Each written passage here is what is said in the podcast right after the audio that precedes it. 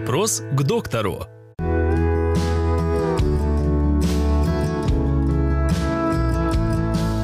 О чем могут сигнализировать частые судороги? Как быстро их снять? Судорога в ноге, по-другому мы еще называем ее крампи, возникает по многим причинам. Это может быть варикозное заболевание, это может быть недостаточность макро- и микроэлементов, это может быть неудобная обувь, это может быть усталость в ноге.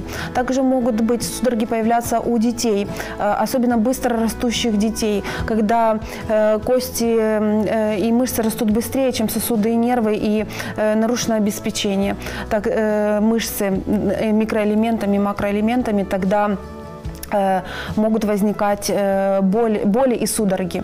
Также это может быть сахарный диабет, это может быть заболевание щитовидной железы, когда поражаются периферические нервы, нарушается их питание, то есть нарушается иннервация мышцы, это может сопровождаться судорогой или крампи.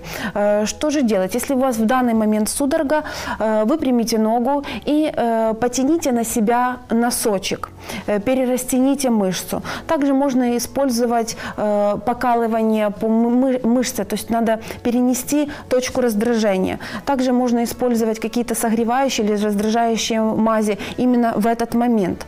Но если это вас беспокоит очень часто, то вам обязательно надо обратиться к доктору, потому что это может быть первым симптомом, а именно варикоза, тромбоза вен нижних конечностей. Это может быть первым симптомом сахарного диабета.